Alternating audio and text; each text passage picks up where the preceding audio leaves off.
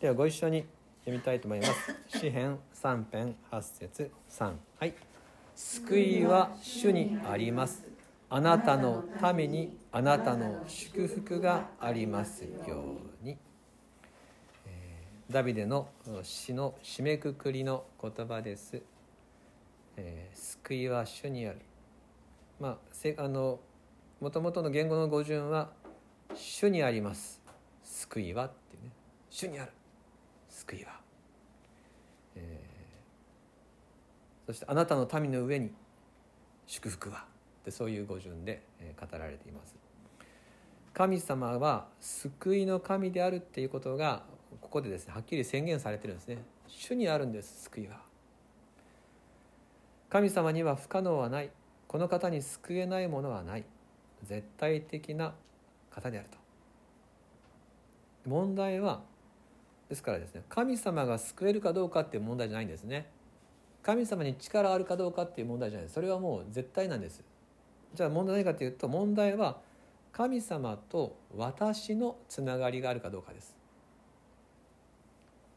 ですからあなたのためにあなたの祝福がなるんですね。救いは神様があるんです。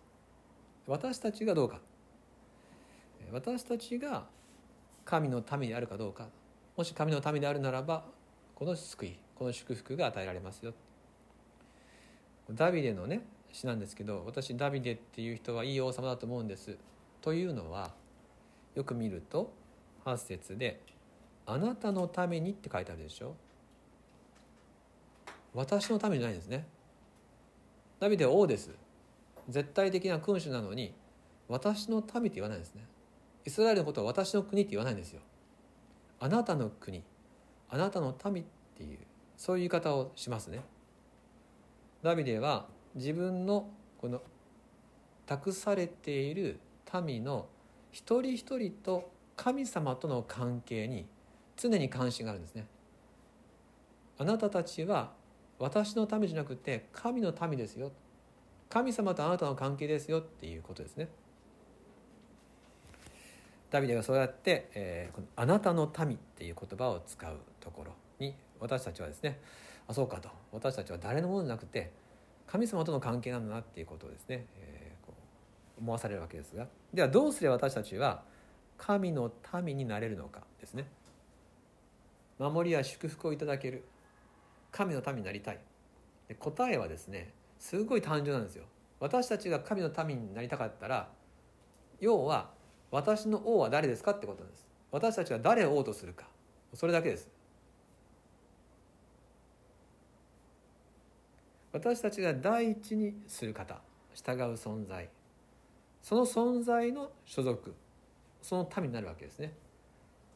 私たちが誰を王とするかによって私たちが誰の民になるか決まるわけです。あなたの宝のあるところにあなたの心もまたある。そういう見言葉ありますよね。私たちが誰を第一にするのかそれによって私たちの所属が決まります。時として私たちはこのしもべになるわけですよ。世間のしもべ、世間がどう見てるかってことに振り回されてる時は世間が王様で私たちは世間のしもべです。立派な先生とかですね尊敬できる教師がいてもうその人の言うことに全部服従してたらその教師のしもべです、えー牧師のしもべとかねなっちゃいます。あるいは会社の中でね上の人がいたら上司がいたら上司のしもべになりますよね。もう会社のしもべになっちゃう。顔色を伺う。その人をその人を恐れるならばその相手の奴隷になるわけです。しかし神様の愛を知って神様を愛するならばこの方により頼むならその人は神の民なんです。人を恐れると罠にかかるとありますけれども私たちは誰誰のことを一番に考えて誰に従おうとしているのか人のしもべになるのか神の民になるのか。で人のしもべになるということは神様のしもべにもなります。神のしもべっていう方もあるんですけどただ聖書は神のしもべっていう言葉と同時に神の子供っていう言葉を使うでしょ？面白いですよね、え人を恐れると人のしもべになる。でも神様を恐れると神の子って呼ばれるんですね。ななんでこの表現が変わってくるのかっていうと恐れの関係じゃなくて愛の関係だからです。神様に愛されている神様を愛している愛しているゆえに従うからそれはしもべ奴隷じゃなくてしもべであると同時に子供なんですね。親子の関係。神様はそういう関係を私たちに差し出してくださいます。神様との関係の土台は支配でや恐れじゃなくて愛である。ああ今回の詩編3編は全体として私たちに、えー一つのことをねずっと教えてくれてました。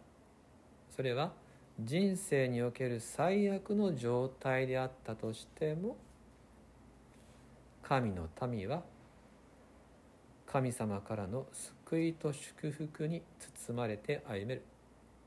これを3秒おっしゃいました。人生における最悪の状態であったとしても神の民は神様からの救いと祝福に包まれて歩める。ダビデがこの詩編3編を通して見せてくれたこと。ただ主に身を委ねて心を明け渡して生きる。それでいいと。ダビデはそう言ってるんですね。何回も視線をくぐり抜けてきた人ですよ。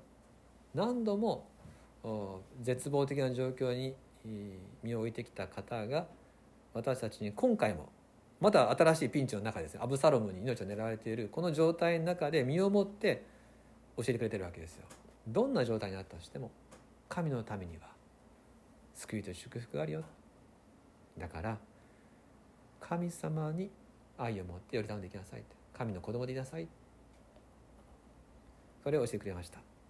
今まで学んできたことを味わいながら最後にですね詩編3編を一緒にお読みして終わりにしたいと思います。私が表題を読みますので一節からご一緒にしましょう。詩編3編ダビデの参加。ダビデがその子アブサロムから逃れた時に3はい。主よなんと私の敵が多くなり私に向かい立つ者が多くいることでしょう。多くの者が私の魂のことを言っています。彼には神の救いがないと。しかし主よあなたこそ私の周りを囲む盾。私の栄光私の頭を上げる方。私は声を上げて主を呼び求める。すると主はその聖なる山から私に答えてくださる。私は身を横たえて眠りまた目を覚ます。主が私を支えてくださるから。私は幾万の民をも恐れない。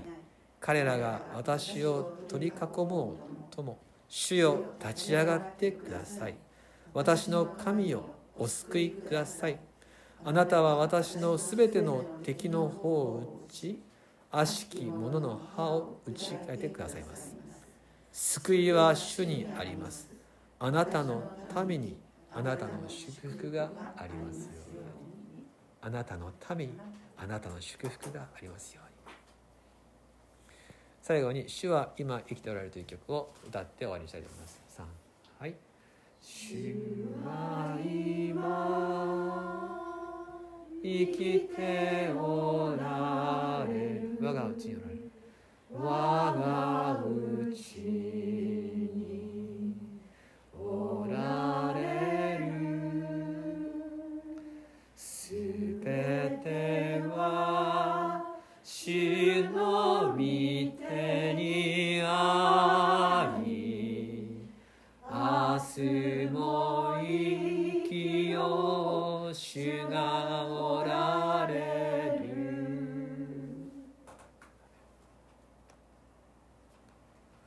はいでは今日はここまでにしたいと思います。えー皆さんありがとうございました。み美佐子さんありがとうございます。多分駆けつけてくださったんですね美佐子さんね。はい。はい。ありがとうございました。でえっ、と多分今日でもう週1500人を超えるぐらいの勢いでどんどん増えているので来週からは基本リモートにしたいと思うんですけどどうしても来たいわっていう方は来てもいいです、はい、があのやっぱりお互いのためにですね基本的にはリモートにしたいと思います。のりえさんは来れるようにするということで青木さんサポートして新四編一節そうですね。じゃあ吉本さん読んでいただいてよろしいですか？マイクをオンにしていただいてお願いします。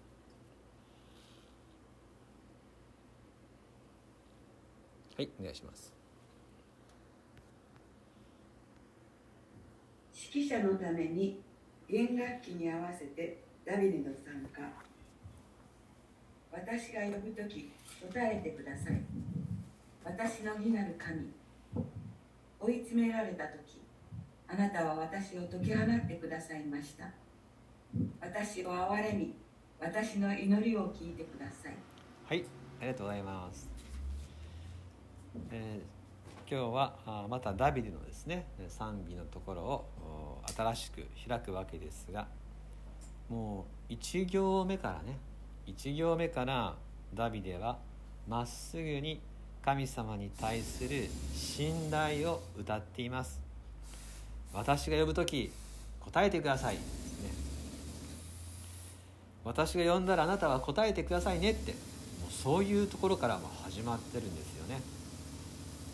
それはつまり神様は私が呼んだら必ず答えてくれる応答してくださるっていうふうに信じきってるわけです。1行目と、えー、12345行目ですね1行目と5行目が、えー同じ内容で対になってはい何ですか？えっとのりえさんのところのがあれ、うん。マイクが入ってます。でものりえさんのところはあのえっとインターネットオーディオをオフにしてるので音は入ってないですはい。大丈夫ですか？はい。はい、はい、1行目と5行目が同じ内容のことを書いてあるんですよ言い換えてそれを対にしてその間に、えー、234行目が挟まれてる形なんですね。そういう構造です。ですから1行目では私が呼ぶ時答えてください。で5行目は私を憐れみ私の祈りを聞いてください。そういうふうに同じ内容のことを挟んでいます。そしてここで告白しているのは神様は祈りを聞かれる方だということ。しかも私を憐れみながら愛を持ってしっかり答えてくださる方だってことを告白しています。ただ単にね聞くだけじゃないですよ。憐れみを持って。これは恵みとも訳せる言葉なんですが憐れみを持って愛を持って私の呼ぶ声を聞いてくださる。なぜダビデはここまで言えるのか。私たちもこんな風に神様に言いたいですよね。私が呼んだら答えてくださいねって。憐れんで愛を持って祈りを聞いてください。って言いたいですよね。言っていいんですよ、えー神様にで、えーこんな風にですね神様と語り合うことが許されています。そして今日一つ覚えておきたいことがあってこのダビデの祈りの言葉をダビデに与えたのは結局精霊でしょ？神様がダビデにこの言葉を与えて祈らせているわけですよね。ですから聖書として記されているわけです。つまり神様ご自身がダビデにこういう祈りを促しているということを考えると神様がダビデを通して私たちにこういうふうに祈るんだよって教えてくださっているってことです。この視点は心に留めておくとこう詩篇とか読む時にですねなるほどなるほどと。私たちに促しなんだなっていうふうに思うことができるわけです。となりますとダビデと神様の関係というこのつながりに私たちもそれぞれあなたと私の関係だよと招かれているということですよね。よろしいでしょうか。2行目を見るとですね「私の義なる神」っていうふうにダビデは呼んでるでしょ。神様は義の神です。義なる神。つまり絶対に正しい方です。そこに「私の義の神」ってダビデは言ってるんですよ。私のって。これ大胆ですよね。あなたは義の神です。正しい方です。じゃなくて私の義の神。あなたは私の神ですよっていうふうに、えー呼んでます。でこの方に対してダビデは自分の全てをさらけ出しているということが分かります。神様の前に自分を出していると。義なる神ですから全部お見通しの正しい方その方を私の義の神って呼ぶってことはダビデはその方の前にもう全部見られてるってことが分かってその自分を弱さも罪もあるままで差し出しているということが分かります。私たちは義なる神様の前では本当に罪人ですよね。汚れた小さなものかもしれません。しかしダビデは私の義なる神って呼びました。先ほど言いましたようにこの祈りを神様がさせているということは神様は私たちが神様を私の神って呼ぶことを許してるんですよ。神様に私の義の神って私たちが言うことを神様は推奨してるんですね。そういう呼び合う関係に私たちを招いているということです。神様は私たちがですね「あなたは私の神です」と叫ぶことを喜ばれる方。ただ先ほど言いましたように義の神ですから私たちは隠し事はできないわけですよ。この方の前に。格好つけることもできません。もう残念な、ね、自分の姿いっぱいあるけど、まあ、人間同士だと多少はこうほころびも隠せるじゃないですか、ね、失敗しても言い訳したりできるでしょ？でも神様はできない。ですから私たちはもう隠し事できないので全部を神様の前に差し出していくと。神様光ですからね。全部照らされちゃう。これでも見てくださいって私でございますって言っていいわけですよ。でこれはですねやっぱり私たちはイエス・キリストという方の救いを知ってますからこれができるんですよね。十字架と復活。罪が許されたということと、ね、復活によって神様からの命をもらった神の子供と呼ばれるようになった。だから私たちは光であり愛である神様に全てをお任せしていくことができます。私の義なる神あなたは私の神です呼んでいいし呼んでごらんっていうふうに神様が呼んで私たちを招いてくださっている。これがこの2行目3行あ2行目ですね。そして3行目4行目はダビデが実際に守られた時の経験が告白されています。追い詰められた時あなたは私を解き放ってくださいました。この追い詰められた時っていう言葉なんですがあの狭いところでとか、えー、困窮した時みたいなそういう言葉なんですね。ですから広い意味があるんですよ。追い詰められただけだとなんか軍隊に取り囲まれたみたいな気がしますがもうちょっとねもうギューって圧迫された状態全てを指すような言葉です。私たちみんなそういうのありますよね。心がもう押しつぶされそうな時、えー、一歩先が暗くてですね心がもう縮んじゃった時。そういう時にどうですか？神様によってパッと広い道を与えられたような気持ちになる時とかねギュッとなったのがパッと解放された経験ありますよね。そういう過去の信仰の経験っていうものがあると私たちは神様の招きに応えやすくなるわけですよ。かつてはね神様は怖かった。神様は私を罰するのかと思ったかもしれないけど信仰生活の中で何度も何度も自由にされたり許してもらった経験が積み重なってくると私たちは神様に対して今度は大胆にですね「私の神様また祈りますよ聞いてください」っていうふうに言いやすくなるわけです。そういう主がよくしてくださったことを忘れないでいるということが私たちの神様との関係を豊かにしてくれます。どうぞ自分もそうだったなっていう主がよくしてくださった経験人生の宝として大切にしたいと思います。こうして今日の一節を通して聖書は私たちにあなたの神あなたの父である方を喜ぼうっていうふうに進めてくれます。そして 1, 1行目と5行目が私たちに強く教えてくれていることは主は祈りを聞かれる方だということですね。呼ぶ時に答えてくださる方憐れんで祈りを聞いてくださる方。主は祈りを聞かれる方だ。ですから困窮した経験がある時にはあ今回も祈ろう今回も自由にしてもらおうと大胆に「私の神よ、ね、私のお父さん」と言いながら祈っていくんだよってこと。それをダビデの祈りを通して今日は学ぶことができました。もう一回一節を読んで終わりにします、えー、それぞれでご一緒にしましょうか。3はい。私が呼ぶ時答えてください。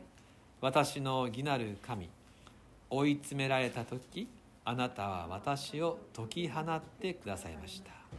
私を憐れみ私の祈りを聞いてください。お祈りします。天のお父様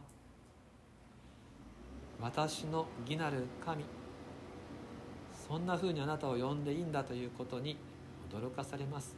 しかしあなたはそう呼べるようにイエス様を使わせてくださいましたからイエス様の名前によって私たちはあなたの皆を呼びます。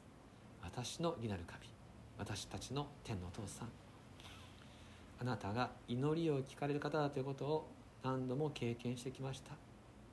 ですから私たちは時代の暗闇の中でもまたは自分の弱さの中でもあなたには大胆に期待を持って近づいていきます。今日もみんなで祈れることをありがとうございます。感謝を持って救い主イエス・キリストの名によってお祈りします。アーメン。